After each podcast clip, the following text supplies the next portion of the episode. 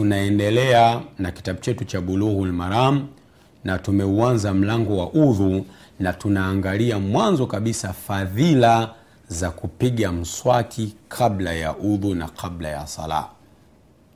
Hadithi ni ya abi huraira mtume anasema laula an ashuqa ala ummati la amartuhum biassiwak maa kulli udhu.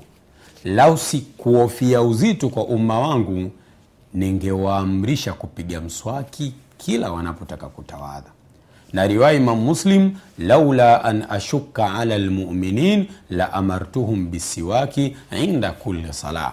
Lau si kuofia uzito kwa waislamu wa waumini ningewaamrisha kupiga mswaki kila wanapotaka kuswali. Sasa imamu nawawi anaendelea kutoa faida na mafunzo na hukmu mbalimbali katika hiyo hadithi anasema fihi dalilun ala fadilati siwaki inda kulli sala. Katika hiyo hadithi kuna dalili ya ubora ubora na fadhila za kupiga mswaki katika kila sala. Waqala nawawi na amesema imamu nawawi rahimahullah akizungumzia hiyo hadithi pia inna siwaka mustahabun fi jamii lauqat kupiga mswaki ni sunna na kunahimizwa katika nyakati zote. Muda wowote ule mtu ukipiga mswaki kwa nia ya ibada ni vizuri na unapata thawabu. Walakin fi khamsati auqatin ashaddu istihbaban. Lakini kuna nyakati tano ile sunna inakuwa ina nguvu mno. Kuna nyakati tano namba moja inda sala mtu anapotaka kuswali. Karibia ya swala akapiga mswaki kuna fadhila kubwa. Namba mbili inda lwudhu anapotaka kutawadha akapiga mswaki fadhila kubwa. Namba tatu inda qiraati lquran anapotaka kusoma quran. Umechukua mushafak una msaafu unataka kusoma kitabullah ayatullah ukapiga mswaki ili unavyoyasoma maneno ya allah yaani mdomo wako utoe harufu nzuri. Hiyo ni bora. Namba nne inda listiqadhi min annaum wakti wa kuamka kutoka usingizini. Inahimizwa sana kupiga mswaki. Na namba tano inda taghayuri lfami mdomo unapobadilika.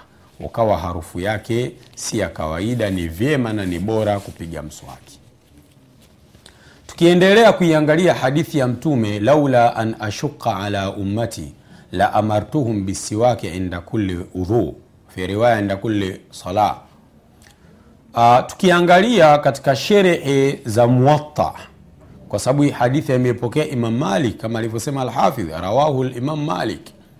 Sasa tukiangalia sherehe ya alqadhi abulwalidi albaji ambayo inaitwa almuntaka ukienda katika kitabu tahara babu majaa fi siwak ni hadithi ya 141 na 142 katika muwata katika hiyo sherehe ambayo ni almuntaka utakuta kwamba faida pale mojawapo uh, ni kwamba anna nabiya salllahu alaihi wasallam alamir bilahkami wa ijabiha. Mtume kumbe na yeye amepewa mamlaka ya kutoa amri ya hukumu mbalimbali na kulazimisha baadhi ya vitu. Ndio maana alitaka kulazimisha mswaki make ana uwezo huo.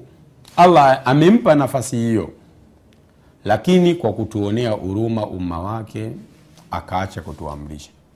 Kama alivyoacha kuswali swala ya tarawii jamaa baada ya kuswali siku mbili siku tatu kwa kuogopea isije ikalazimishwa ikawa ni uzito kwetu. Tume ametuonea huruma sana faida nyingine wanasema kad nadaba salllahu alaihi wasallam ila siwak. Hapa tunajifunza mtume ameimiza sana mswaki. Kaifa la? Miongoni mwa vitu ambavyo amevifanya mwisho mwisho wa uhai wake fi akhiri hayatihi ni kupiga mswaki. Kisa maarufu amekuja kaka yake aisha radiallahu anhuma na mswaki mtume akatoa macho kuangalia mswaki mama aisha aka, akajua kwamba mtume ana hamu na ule mswaki.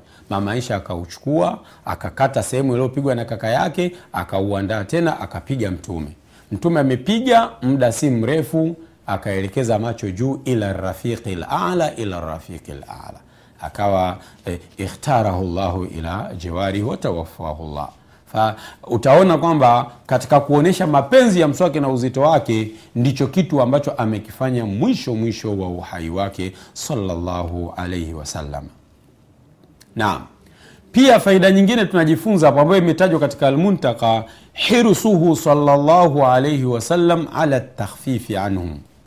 Tunajifunza pupa ya mtume juu ya kuwaletea wepesi umma wake. Naam na huu ndio uislam yuridu llahu bikum lyusra wala yuridu bikum lusra allah anakutakieni wepesi wala akutakieni uzito. Tukiangalia sherehe nyingine ya muwatta ambayo ni atamhidu lima fi lmuwattai min almaani walasanid kitabu cha alhafidhu ibnu abdilbari almaliki. Yeye kwake ni hadithi hiyo ya el, hadithi ya 169 na ameileta wakati anazungumzia mashekhe wa imam maliki shekhe ambaye ni muhammad ibni shihabi azuhuri kwa ameileta hii hadithi laula an ashuka ala ummati hii hadithi imam maliki ameisikia kutoka kwa shekhe wake ambaye ni muhammad ibni shihabi zuhuri sasa ibni abdulbari kama mwanawachuoni mkubwa faida baadhi ya vitu ambavyo amevileta kuna maelezo mengi pale lakini baadhi ya vitu ambavyo vipo pale anasema qad ruya ani nabii salllahu alaihi wasallam annahu kana yastaku wa huwa saimun.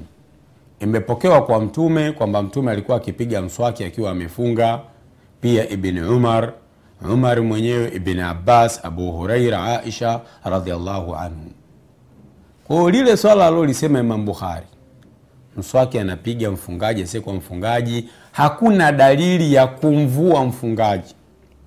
Baadhi ya wasomi wa kishafi wanasema kwa sababu mwenyezimungu katika hadithi kudusi amesema la khalufu fami assaimi atyabu inda llahi min rihi lmiski wanasema ile harufu inayotoka katika mdomo wa mfungaji ni bora kwa allah allah anaipenda kuliko harufu ya miski.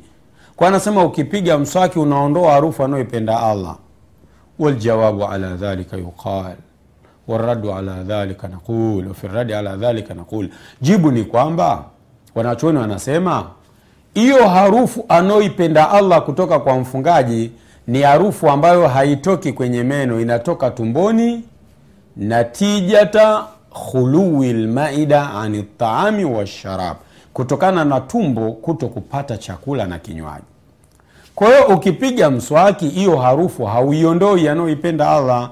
Kwa sababu mswaki unaondoa harufu mbaya kwenye meno na sio harufu inayotokana na kutokula. Na ndio maana unaona kama mtu hajakula muda mrefu hata akipiga mswaki bado kuna harufu fulani ina, ina mtu anaihisi kwa sababu ili sasa inatoka tumboni.